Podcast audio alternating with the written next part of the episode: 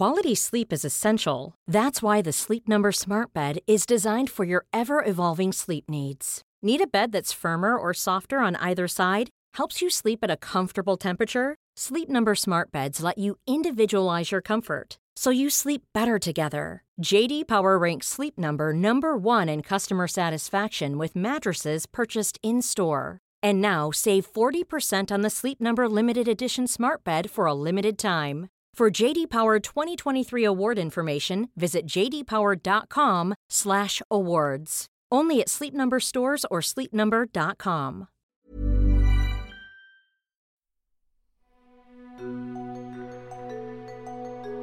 Welcome to Move Your Mind. My name's Nick Brax, and this is a podcast where we have real conversations with real people and give real advice.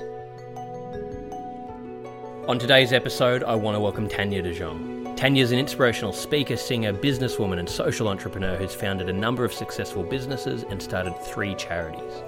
Tania performs, speaks, and presents leadership workshops around the world. Tania, thanks so much for making the time to have this chat with me today. I've read now a lot about the work you've been doing and what I can't get my head around is how you actually fit in everything you do, which I'm really excited to cover. You know that with you in this in this chat. But you know, I want to say thank you for coming on. And uh, first question, I guess, how have you been, and how have you been handling the current situation? Look, it's been uh, you know a terrible situation for uh, for everyone, and um, who would have predicted that anything like this would ever happen? uh, in a country like Australia, and particularly, you know, in Victoria, the, the situation with curfews and the lockdown and um, the police presence is really concerning.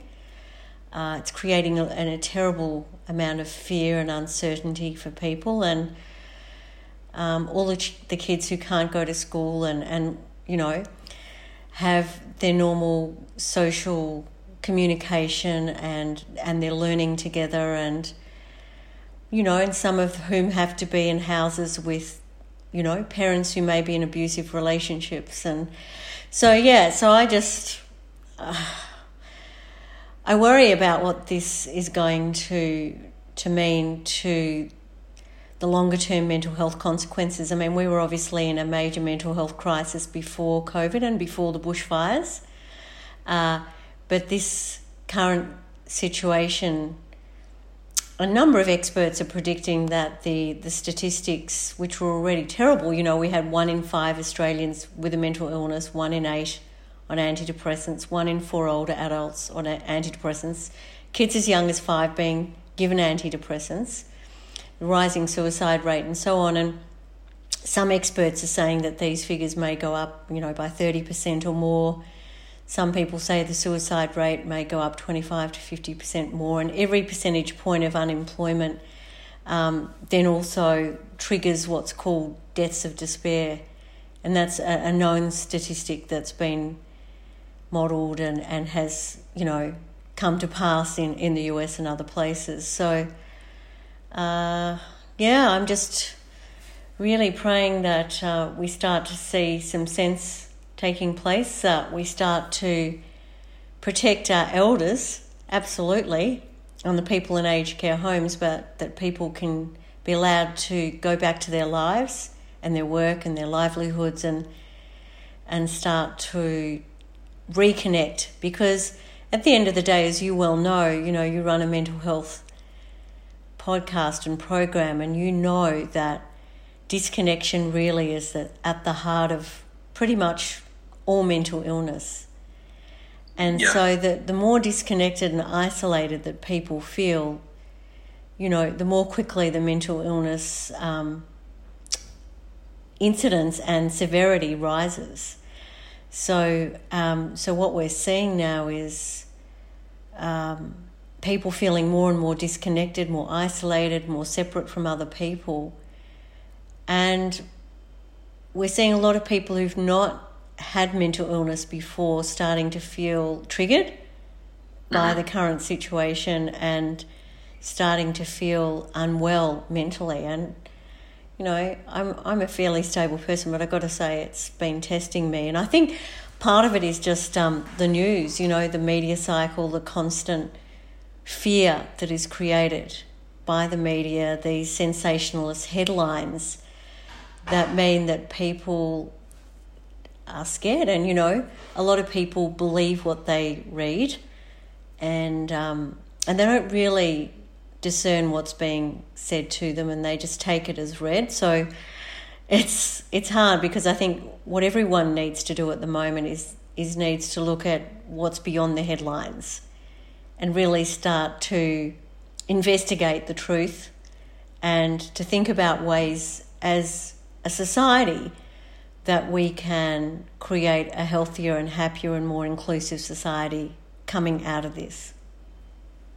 Yeah, I mean, everything you're saying, I, I agree with. And I think, you know, this absolute dramatization of it. And again, like you said, and, you know, we have to be, do the right thing. And of, of course, it needs to be taken seriously, but it is, it's 24 7. And a lot of people don't monitor, you know, they're not probably not having, don't have the self awareness even to try and monitor the amount of uh, media they're consuming and being able to decipher what's right, what's wrong, what's real, what's not. But also, I feel like the these this extremism um, is talking about it like there's going to be a uh, solution, you know, by the end of the year, or you know, this could go on for a long time. So there has to be that there has to be a happy medium where let's take it, let's do the right thing, but also how do we find a way to actually live through this and have some form of quality of life. I was, I was saying the other day, like you stated in that, if you wanted to basically put ingredients together to make someone become depressed,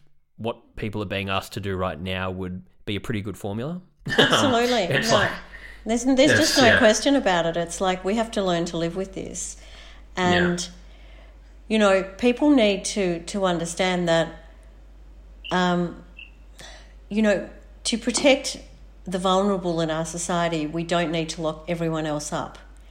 And we need to understand that by locking everyone up, we're going to exacerbate any mental illness problem that exists, you know, exponentially. But not only that, it's not even those ones that exist, as I say, it's all the ones that didn't exist. You know, many of us didn't have mental health issues before this crisis.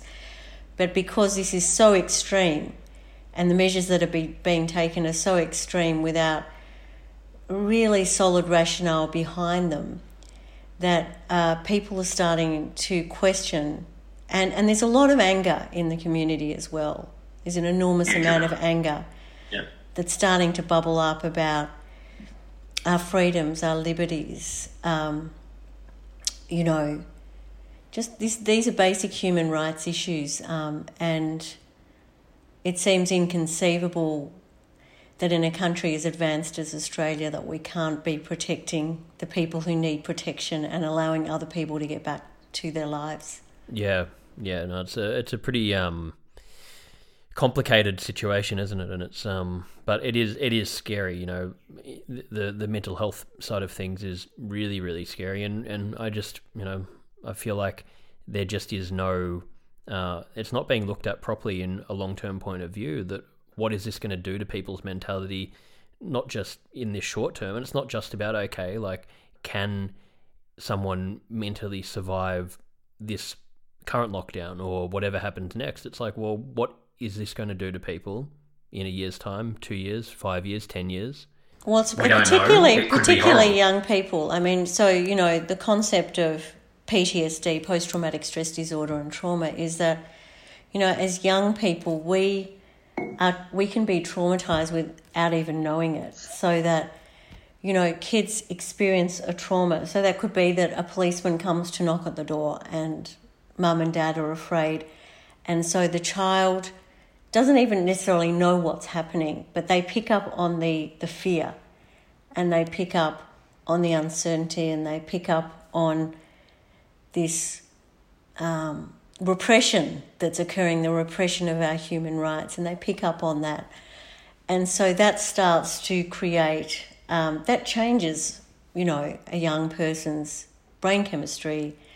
And so that young people can be traumatized without us even knowing it, not necessarily even by these things, by a whole range of things. But given, you know, the incidence of this, you know, we've got 5 million or more people in Melbourne locked up at the moment, many people in tiny little spaces, um, you know, with parents, as I say, who may there may be domestic violence. Uh, the parents may have lost their jobs or their businesses. They may be severely depressed themselves, and of course that then affects the children. The children aren't going to their normal places like school and um, places where they could get some support as well, and just have some more normality. And so.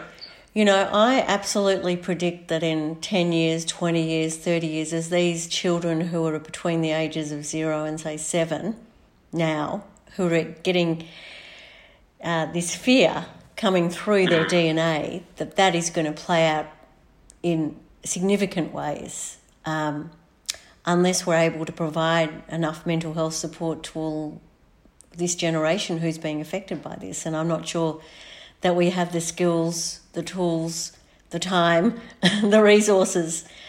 And I actually think it's it's also hard to diagnose that sort of thing. It, it comes up in funny ways, you know, it affects people's relationships, their ability to be as productive at work as they could be. It affects their memory, language, and concentration in different ways. So these are things that suddenly, you know, a kid who might have been doing really well at school, um, then all of a sudden starts not to. Um, that, you know, they might have gone on really well with their peers and family, but then all of a sudden they're not and they, they're isolated. Um, so there's a whole lot of different ways that this affects people. And then there's also the concept of intergenerational trauma and, you know, obviously parents who are severely traumatized at the moment. Um, you know, who maybe don't even have children yet, you know, if they're about to have children or whatever, they, they may then also pass some of that trauma and fear on to, you know, future children to be born or there, there's so many ways that this affects us. And I mean, I know this well because, you know, I'm the daughter and granddaughter of Holocaust survivors. And of course, that's an extreme example of fear and repression and um, loss of, of life and, and um, belongings and and everything. But I can say to you that, you know, one of the key reasons why I set up Mind Medicine Australia and also why my husband did was that both of us are, you know, have been affected by by trauma in our lives and, and particularly intergenerational trauma. Um, and that can go on for many generations until the cycle is stopped. yeah. You know. Yep. Yeah, definitely. Um, and I mean, I think just you know the topics you're raising there, we could probably talk for hours just on that. I mean, and I'd like to go into it more, but um, you know what? And it's like what you said earlier with before. This isn't just a COVID problem. Before COVID, there all these problems exist. You know, where we are not educated properly about mental health and properly understanding things, and like you were saying, all these intangible things that get swept under the rug or get blamed on different things or we're told to just you know get over it or push through or whatever it is it's much more complicated and deeper and you know but this all boils down to you know a um, it's a societal issue that is so embedded in how uh, the world's structured that it's so complicated to change in a short amount of time so it's yeah it's a it's a very uh, you know big sort of well to go down to look at how to how to how does that all get changed. But I completely agree with what you're saying. And um, would you be able to give a background on yourself, sort of where you've come from, how you've got to what you're doing now? And I mean, we just don't have enough time to do, you know, because you've done so much. But just to give the listener an understanding of you know who you are and what you've come from and you know what you're doing. Sure. So um, yeah, so I'm a soprano as well So I sing. Yes, I sing. Um, and I have performed throughout for many decades um, in Australia and around the world. I have a group called Potpourri. I also sing with them. Um, I'm a social entrepreneur, so I'm a serial social entrepreneur. So Mind Medicine Australia is my third charity. The first one is uh, the Song Room, which brings music and creative learning to children in disadvantaged schools around Australia. So it's reached about a million kids helping with um, their self esteem, numeracy, and literacy skills, and so on through a greater um, access and participation in, in creativity and arts.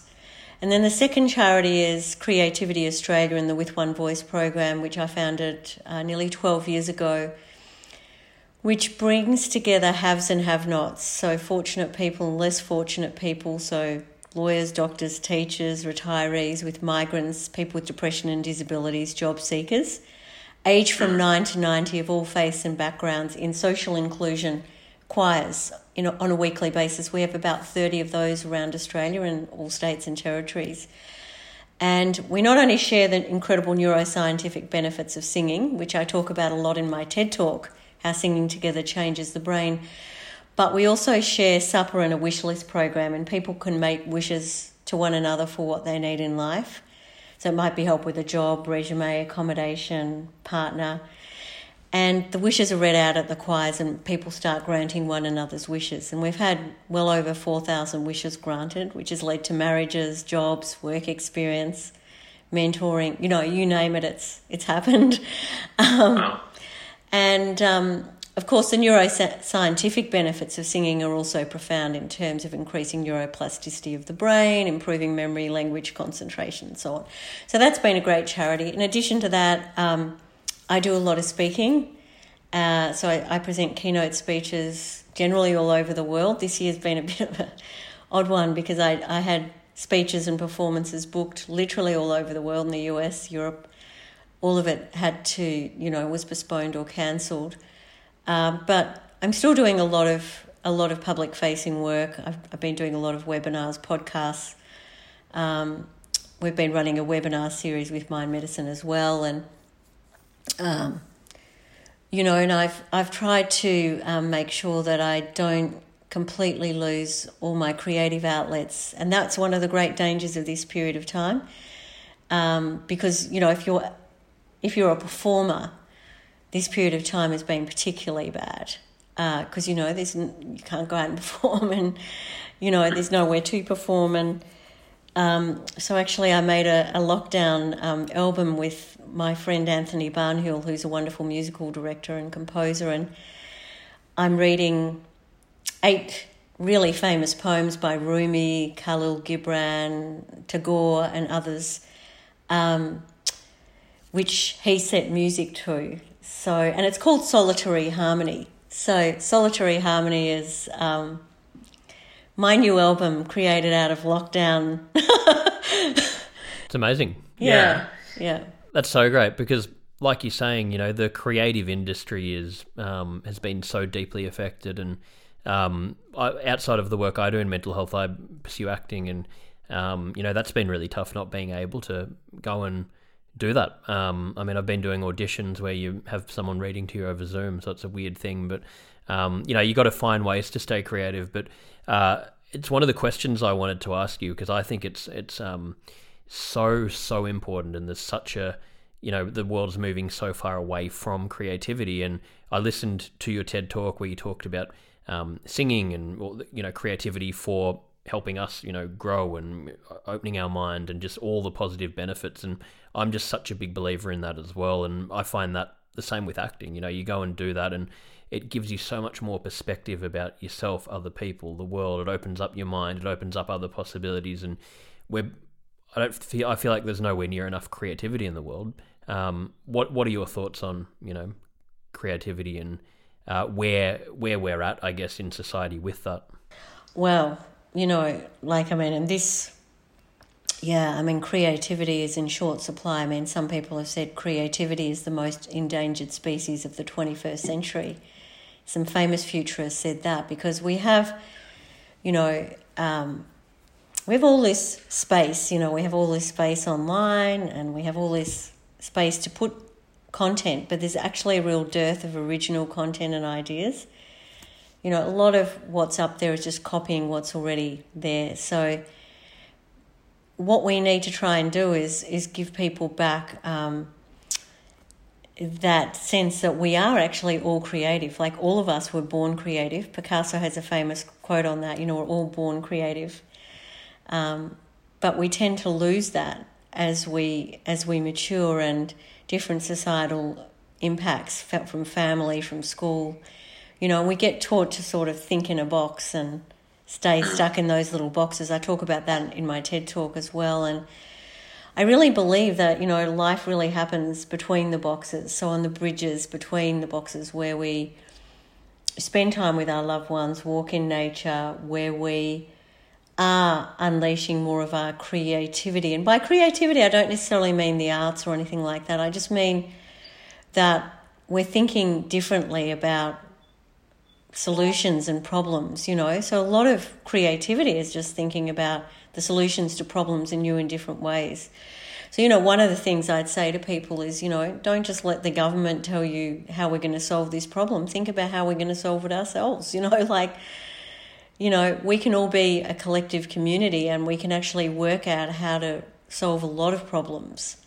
And that is creativity, just as much as singing a song or writing a poem or you know, mm-hmm. being an actor or cooking a beautiful meal. These are all great things. And we all need to do things that stimulate our creativity. But solving problems is a very good way of using our innate creativity. And I don't think there's anyone out there who hasn't got an ability to solve problems if they really want to. But yeah. if, if we keep, you know, asking other people to solve all our problems for us, we start to become less and less creative. And, um, other people end up really telling us how we're going to live our lives and and that creates a lot of resentment for people and that of course is a source of mental illness as well is when people are not really living uh, their fully realized selves i call it finding your voice i don't just mean your singing voice but you find your true voice to be able to speak about issues that matter to you and write about them and talk about them and ask the right questions my grandmother was very famous at that. She was the inventor of the original foldable umbrella, which was patented, the Flirt, in Vienna in 1929. And she famously asked a lot of questions. What if I did this today? Why not try that? You know, imagine if, you know, so I really strongly encourage people to, to ask questions um, and to be as curious as possible. Uh, and, you know, we think that people, authority figures have all the answers, but that's just not necessarily true. We all have the answers between us. well, exactly. No one's better or worse than the other person, and um, I, you know, what what I think the the difficult thing is, and it, it terrifies me, and it's a big part of why I do the work that I do in mental health. I, I could have easily, um, from you know insecurities I had and um, from you know negative things happening and, and losing confidence and become putting you feeling like you have to be in a box. I could have easily stayed in there, and I had to push myself to the point where you know I'd be vomiting talking in front of two people. Um, and now I you know I do public speaking sort of is part of my career now as well. And but what fear you, know, fear and do it anyway, right? Absolutely, you know it's the only way to to grow. But the you know the the scary thing about it is there's so many people that will probably go through their whole life not doing that because and not because there's anything wrong with them because like what you said we live in a society where they're told do this don't do that. They're put in a box they're not given that facility to ever explore that and if that goes on long enough someone will just feel like okay I don't have a choice and everyone does. So it's like how do we how do we change that? Well that's um, right. Well that's when people feel like their life is out of their own control. Yeah. Um, and a lot of people are feeling like that at the moment. And yeah. and that's very hard because we need to actually say to people, you have permission to ask questions. You have permission to challenge the status quo. You have permission to come up with solutions yourself to any particular challenge. Um, and you have permission to unleash as much of your creativity as possible, and you should. Um, yeah. And don't, you know, don't let anyone else in the world tell you how you should run your life. Um, because at the end of the day, you only get one chance, and you know, and most of this life, the beauty of this life is being able to experience it in its fullness. And you can't do that if you're constantly living by someone else's rules all the time. Yeah, because these rules are kind of weird. It's like who decided these rules are there? It's like, well, uh, there's no such thing as you know where it, things. A lot of the teaching is that is black and white. That unless you do X or achieve X or have this sort of lifestyle or make X amount of money, you know, that's apparently successful, but hang on, how how about if that doesn't make me feel good or happy, and I, you know, want to do something else? Well, it's up to us to define what we think success is and how we want to live our life. Success is different for every one of us, and um, you know, and it's wonderful when we can live by our own values, not by other people's values. yeah. So, how did you find that difficult yourself to? You know, it sounds like you've always, you know, from what I've learnt about you anyway. Um, sounds like you've always gone and done your own thing. Um, was that difficult for you? Um, you know, I come from an incredibly um, progressive, I guess, family that, you know, is made up of creative thinkers and, and people who, you know, my parents always just wanted me to do what I, I love to do. And you know, yeah, they, they liked the fact that I did a Bachelor of Law with honours and it was a good thing to have as a backup. But when it came down to it, and when I said, you know, I wanted to, to be a singer, for example, they, well, they were very supportive. You know, every charity I've set up, you know, they might go, oh, it's going to be a lot of work, darling, but, you know, whatever you think you want to do, you do. And so my parents have been very, very supportive about whatever path I've wanted to take. They haven't necessarily always agreed, and they've thought that I've taken some really hard choices. Certainly, I've taken some of the the low the roads less travelled. That's one of the poems on my solitary solitary harmony uh, album, which is the road less travelled, and uh, great poem. You know, two roads diverged in a in a wood, and I took the one less travelled, and that has made all the difference. And yeah. so it's really important, I think, to encourage people to take the roads less travelled. Um, and you know, yeah, look, you know, we all generally, you know, it's it's wonderful to have wonderful family support, but that doesn't mean that our parents know what's best for us as individuals. Um, and hopefully, they certainly have our best interests at heart and want us to have a great life. But you know, for each and every human being, um, I think that we need space and time to grow and develop and work out what it is that really turns us on and um, sets the world on fire. And wherever possible, I encourage people to think about whatever they do and whatever they love to do, how it can then make a difference back into the community. Yeah. So it's not yeah. just for your own gain, financial or otherwise, but you're actually helping and, and helping other people as well to fulfill their potential yeah. Well, that's what's going to be most rewarding, and and also, you know, um, the byproduct of that, I think, is if you have that value where you are doing it for that deeper reason, you're actually going to over you're going to have more longevity in doing it and get more you know personal gain out of it anyway because you you you, you can't sustain doing something when it's just about you know I need this right now and you have to just keep you know you like you feel like this you just like absolutely you know, you're tense and anxious and forcing things all the time. Whereas if it's about something bigger, then that's, you know, you can dedicate your whole life to that and it can form in many different ways. And well, and that's, that's about yeah. flow, you know, so that's yeah, about finding yeah. flow in your life and knowing that you're on the right, the right path. And that takes time. You know, I know, I know some people who are in their 40s or more and they still haven't quite worked out what it is, you know, that they want to do. And that's okay. I mean, so long as they're, asking the right questions and yeah. you know not being told by other people how they should live their lives. I think that's the main thing, isn't it? Being able to just yeah make let go at your own pace and do you know make decisions that you know. And I think like the gut always, if you can listen to your gut, it always knows the answer. You can just you can feel it. So when we go against it, that's when we feel like oh something doesn't feel right here. Uh, so being able to trust that um, yeah, I mean, following your intuition, uh, your gut intuition, whatever you want to call it, is really a critical factor. And to listen to those to those messages, they could be very subtle, but they usually know. And if you start to really tune into that higher consciousness and do raise your consciousness as a human being, it's much easier to tune into um, those messages for yourself. And then you can start to make better decisions for yourself, better decisions about who you spend time with, about you yeah. know your work and your career. Um, you know what what what it is that you want more of your legacy to be, and um, yeah, those sorts of things. Yeah.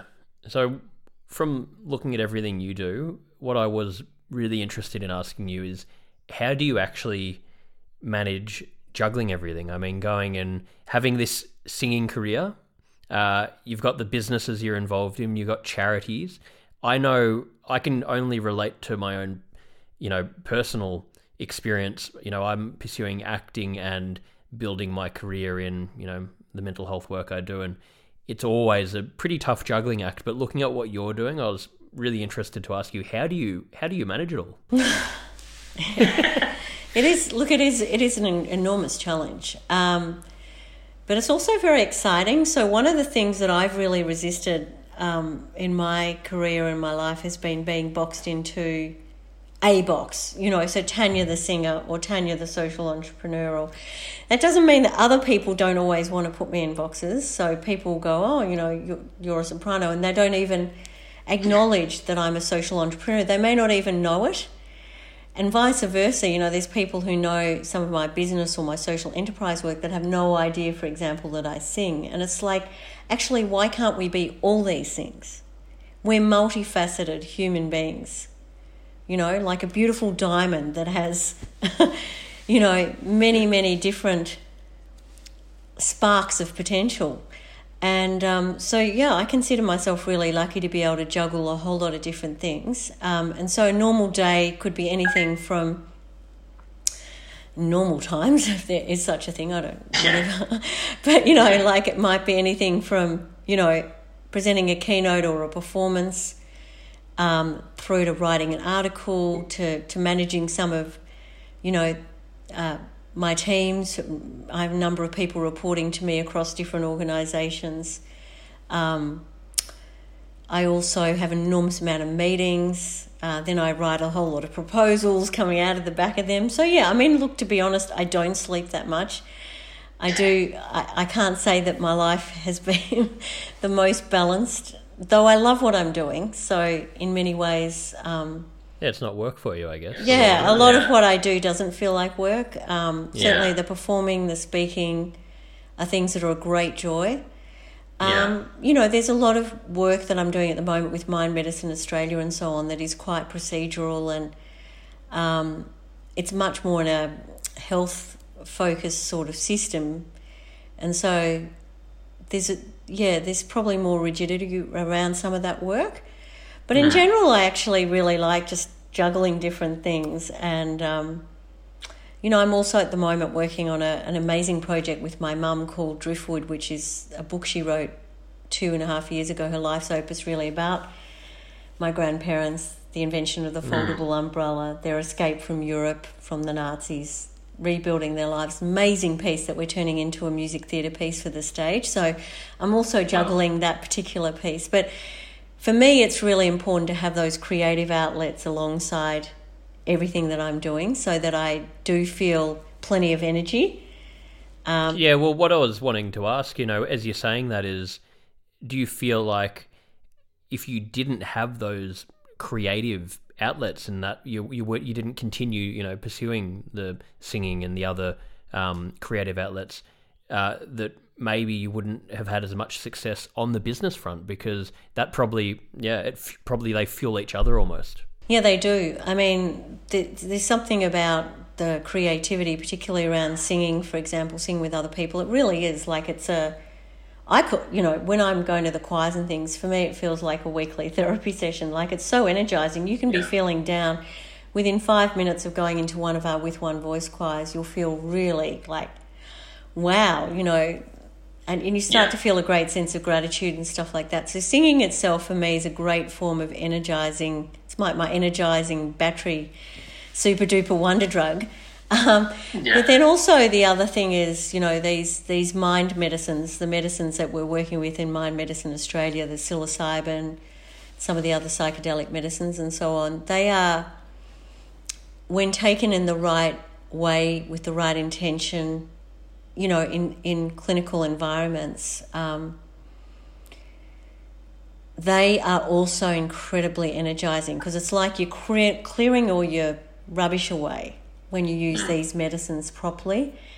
Some people describe using these medicines as resetting or rebooting your computer, you know, and or defragging the faulty hard drive. That is all yeah. the, the baggage we're carrying around with us.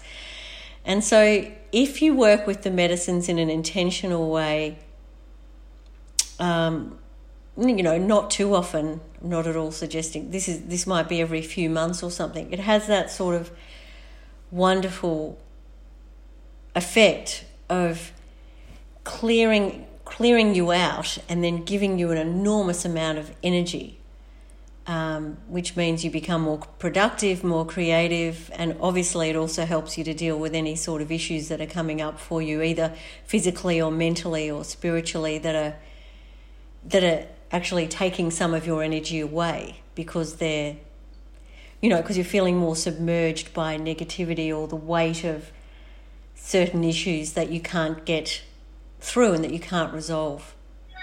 Yeah, yeah.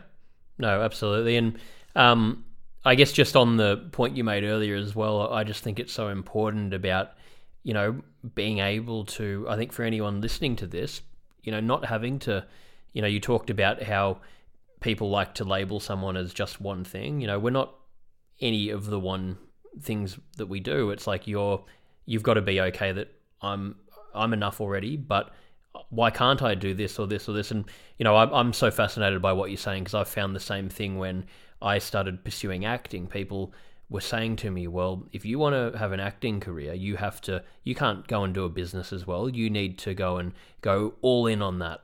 And I, my instincts were, were no. Well, you know what? They are working really well together. And what's happened for me is I've now got my own business. I can live. I spend a lot of time living overseas, and the business actually gives me a support system to keep pursuing the acting. And whether the acting career takes off or not, I get the same thing you're talking about out of that. i it rejuvenates me, and it's such an outlet. And a lot of the actors that I see that you know the majority that are pursuing it, they are all in on it, and it's dramatically affecting their well-being because they have no support system, and then they don't they don't perform well anymore because they are doing it for the wrong reason, and it's just I don't know. I just it, it frustrates me so much because you just you have to go. You almost get to a point where you need to not tell people what you're doing because they'll try and talk you out of it. It's like, yeah, it's true. And you know, like look, a lot of people, if you, you know, a lot of people, particularly in the arts, I think, think that if you're not doing something 100%, then you can't be serious about it. And I've certainly yeah. experienced that with my with my singing. It's like, well Tania can't possibly be a serious singer if she's also running this charity and doing these other things and speaking and whatever. Yeah. My argument to that would be that actually it makes me a better performer. Um, and it, it means that I'm coming to it afresh all the time. It's a great outlet. I don't have to 100% depend on it. And I think that um, also, you know, I, I rest my voice in between times and, and, you know, I think my voice is in the best condition it's been in just because I do have a balance of different things I do in my life and I'm not just burning myself out doing one thing and you know and imagine like right now if my whole career was based on performing well I, I would have no money I'd be desperate and yeah. luckily I actually do have a few different irons in the fire and yeah, look, you know, of course, if a person can be 100% dedicated to an art or to any profession and, and that satisfies them, that's fantastic. But I don't think there's anything wrong with having a number of different activities that you're juggling in your life, and it makes you a much more interesting person. Yeah. Um, as well. So that's just absolutely. Better. I think it's just better for you as a, you know, it means you're unlocking more of your facets. It's healthier, and I, I think, like you said, it actually ironically makes you a much better performer because then you're you're experiencing so many different facets of life that you can then bring into the performing and and you're you're to have a different view on it. So it's like yeah it's really important. Um, do you have uh, daily things that you do uh, that keep you grounded? Um, i mean i guess for example i you know i exercise and meditate and do different things. Um, and we always like to try and ask the guests, you know, what can we learn from you in terms of your daily habits that maybe someone listening could put into their own life. Do you have um, daily things that help you? I have heaps of things, yeah. So, yeah. um, yeah. so yeah, I guess you know, just really briefly, you know, so I wake up in the morning. I usually visualize what I've got on that day, and I visualize how I want those things to to occur. You know, so if I've got a really important meeting, you know, how that meeting's going to eventuate and what's going to be the outcome, and or if I've got a performance, I visualize how I'm going to connect with the audience, what they're going to feel. You know, I just so I do a lot of that. Um, similarly, at the end of the day, and I'll come back to the middle of the day in a second, but at the end of the day, I usually do a gratitude process. So I think of at least five things that I'm grateful for.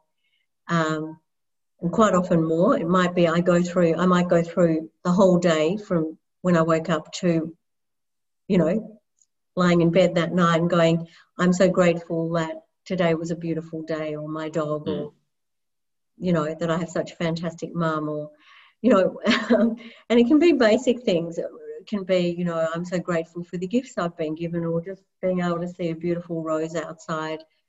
You know, it doesn't have to be anything complicated. Um, so I find that really valuable as well. I also have a practice at night sometimes if I'm feeling a bit fearful or, um, you know, which has been happening a bit lately because of the uncertainty around the whole environment that we're we're living in. Mm. So I, I might, you know, breathe in love, let go fear. Breathe in love, let go fear. And I might do a whole routine of breath practice just to bring in more love and let go of fear and just you know. Um, I also, I that, yeah.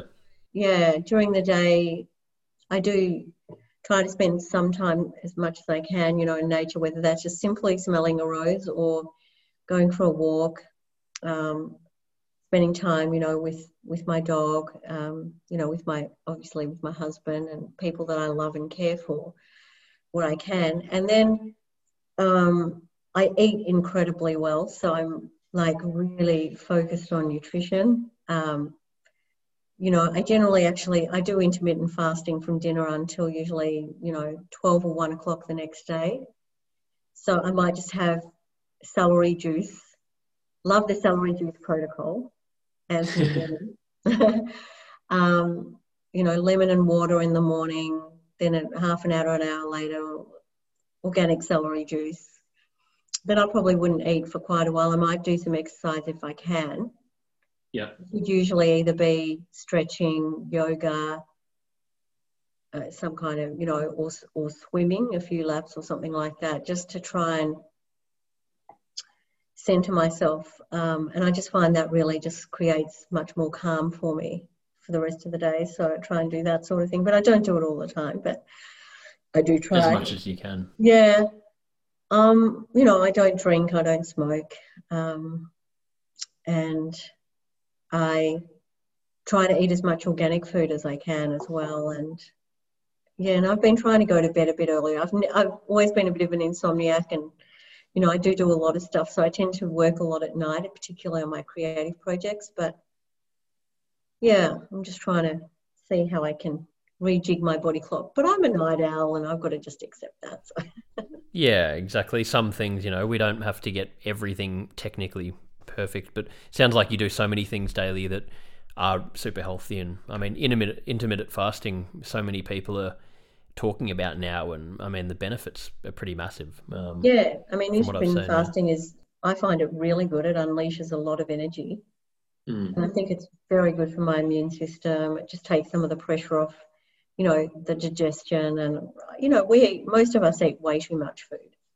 Yeah. Um, and, you know, I think also if, you, if you're fairly sensitive, and I'm quite a sensitive sort of person, a bit of an empath, I find that if I eat the wrong foods, um, in particular, it really starts to trigger other things. So I don't have any, I don't have any red meat um, at all.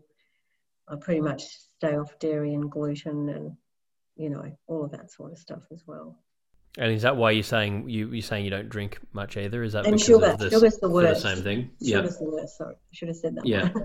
uh, yeah. yeah. I look. I don't really like alcohol, and um, so I don't get a lot of enjoyment out of out of having alcohol. Um, I don't miss it in any way, and um, yeah, I, I think I prefer my hot water with lemon.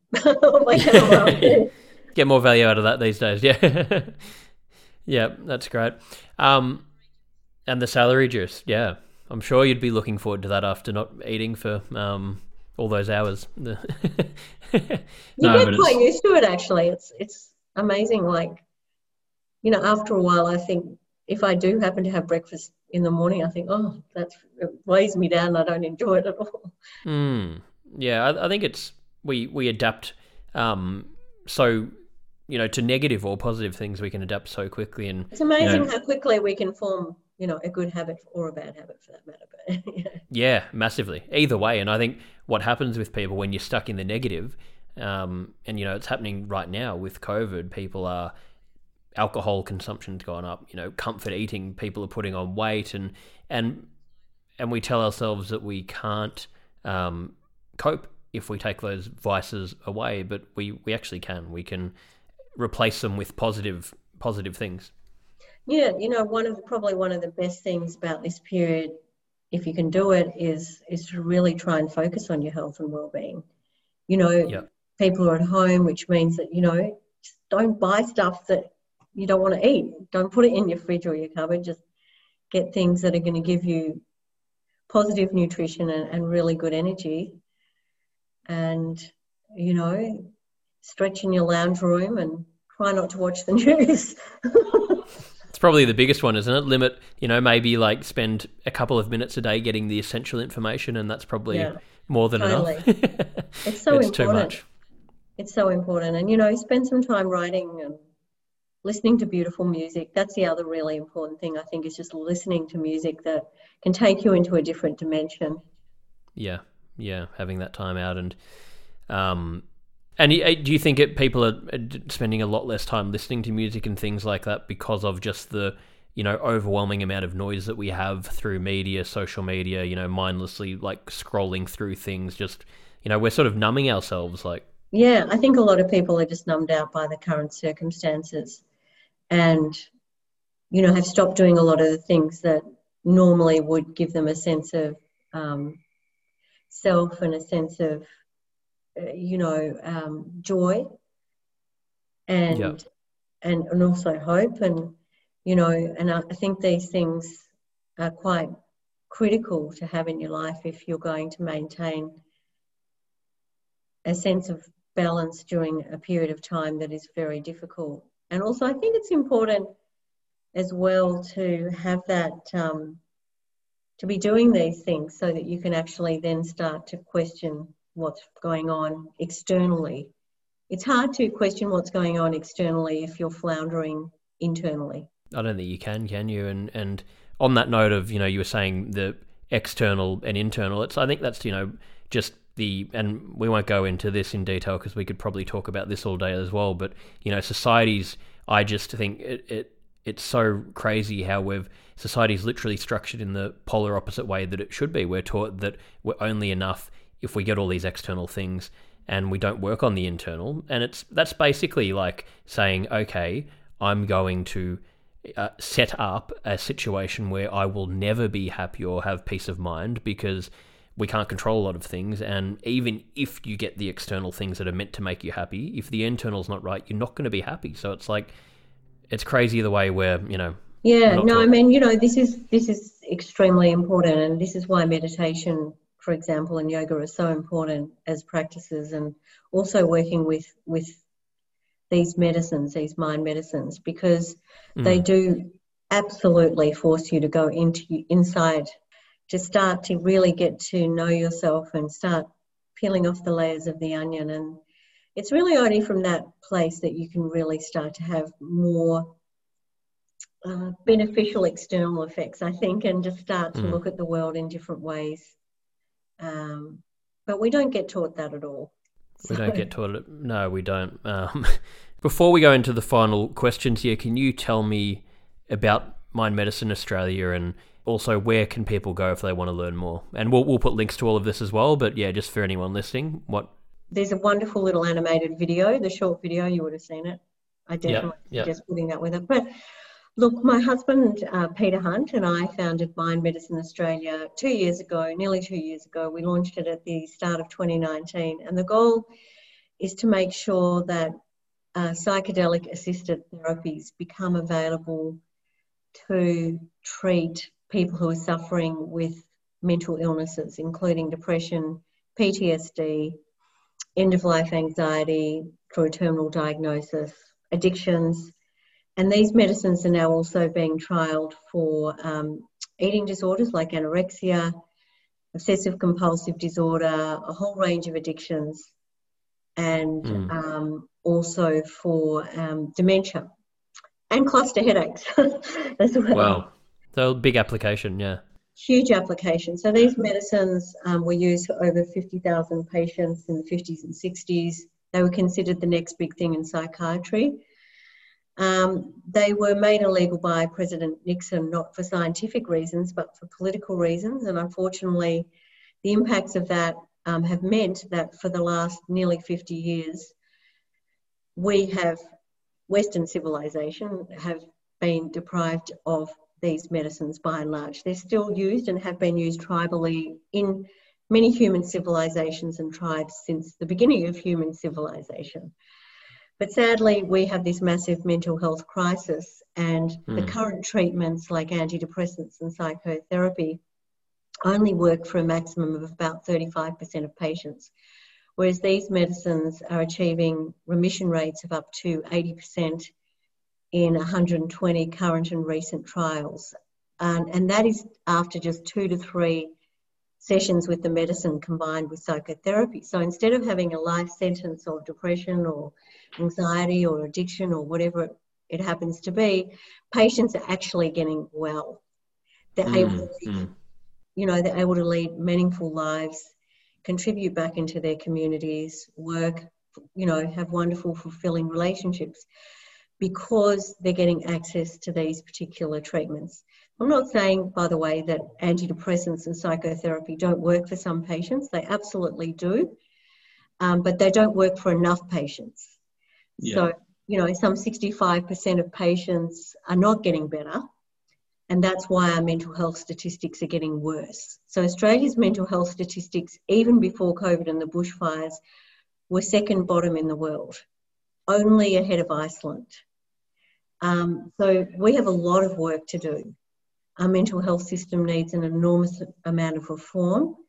And this is one way in which um, we can change the paradigm for the treatment of mental health. So, one of the things that gets spoken about a lot in mental health uh, conversations, I guess, in Australia is talking about, you know, better patient access gateways, more therapists, more telehealth, and all these sorts of things. But actually, what no one really talks about very much is the lack of treatment options.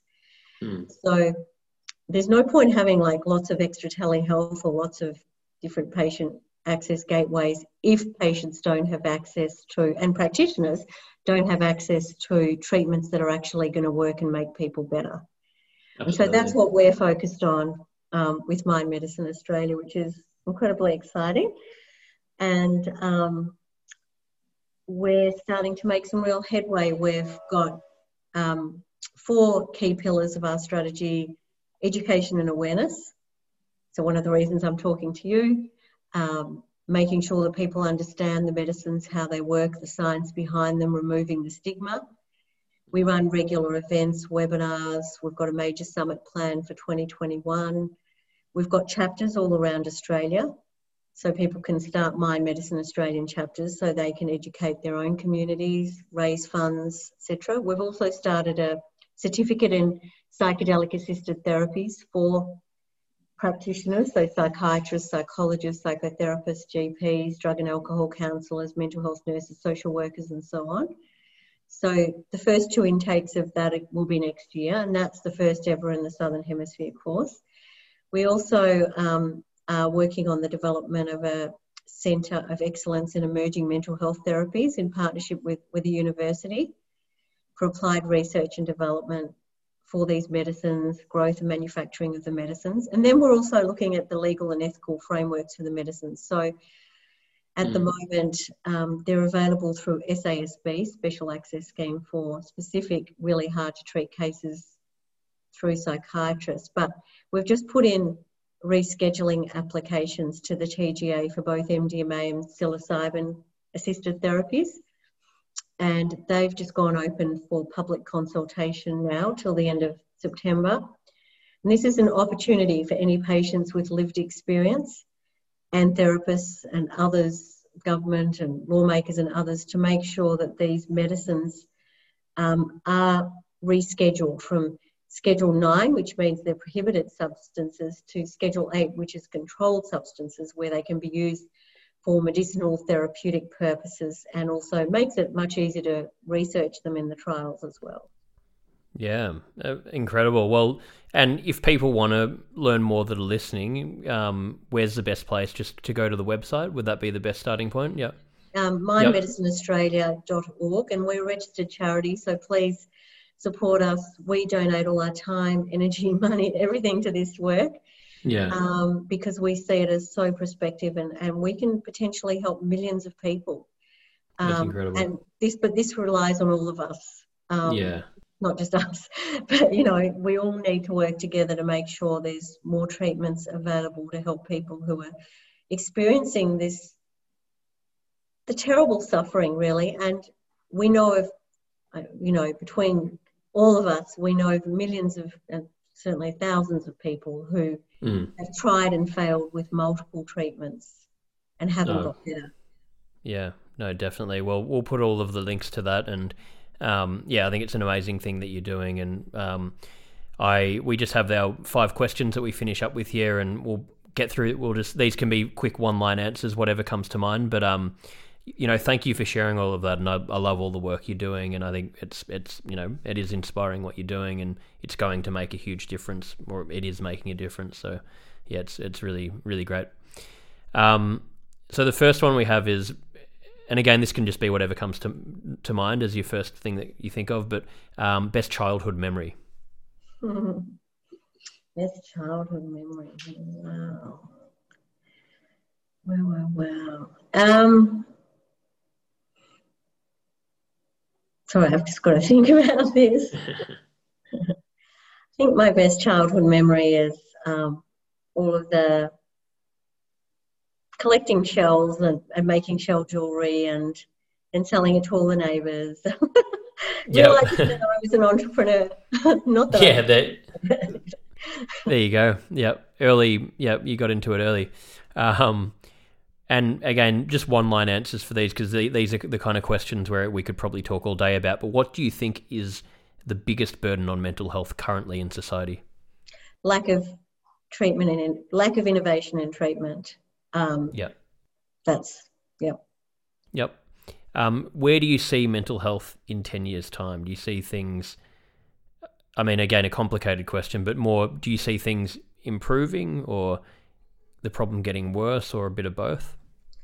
Uh, at the moment, I see the problem is getting worse uh, because we have this major crisis now, and I think there's going to be generations of you know, millions of young people who are going to be traumatized by the current situation. Um, so it's going to be imperative that we that we adopt these new treatments so that people have a chance of living meaningful lives. I think if we if these medicines become available, things could look far better. Yeah. Uh, what what would you say is your personal definition of happiness? Um,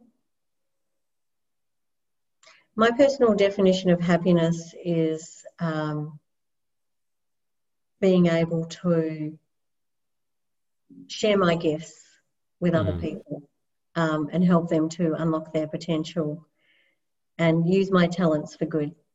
Uh, it gives me one. a lot of joy. There's a lot of joy in giving. yeah, that's great. That's a really good message. And final one here. Uh, what? And uh, there'll be a whole bunch of these. So just I guess I guess whatever you think of. But most courageous thing you have ever done. I'm probably setting up this charity.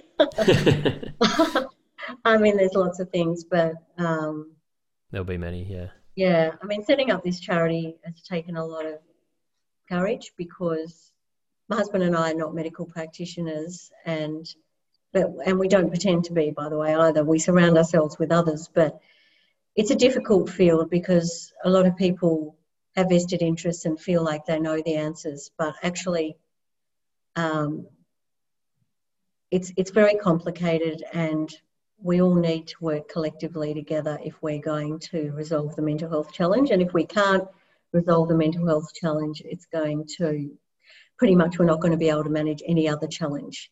Yeah, a hundred percent. And it is it is such a complicated thing that there's no no one stop solution to it. So it's yeah, um, that's right. There's lots of things that take courage for yeah, yeah. and also it takes courage to talk truth to power. Encourage yeah. people to do that. Yeah, definitely. Well, you've done, you know, so many incredible things and I've really enjoyed, you know, learning about you. I found it inspiring and I think the work you're doing is amazing. So I just want to say thank you uh, for making the time to come and talk to me today. And I think this will help a lot of people, this conversation. And um, I really respect what you're doing. And yeah, thank you again. Well, thanks for doing what you're doing. And it's an honor and privilege. And, you know, I always find it inspirational when I meet people who are following their passion. So keep doing this. I will. Thank you very much. Cheers. Thank you. This episode of Move Your Mind was produced and edited by Tim Boozer. Thanks to Tania De Jong for joining me today for Move Your Mind.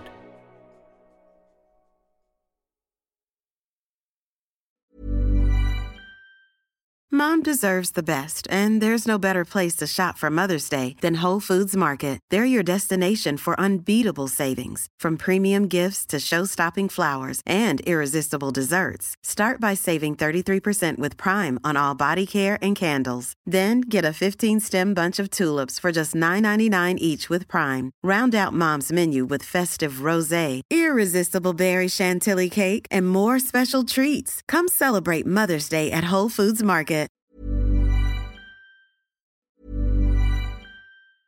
Mom deserves the best, and there's no better place to shop for Mother's Day than Whole Foods Market. They're your destination for unbeatable savings, from premium gifts to show-stopping flowers and irresistible desserts. Start by saving 33% with Prime on all body care and candles. Then get a 15-stem bunch of tulips for just $9.99 each with Prime. Round out Mom's menu with festive rosé, irresistible berry chantilly cake, and more special treats. Come celebrate Mother's Day at Whole Foods Market.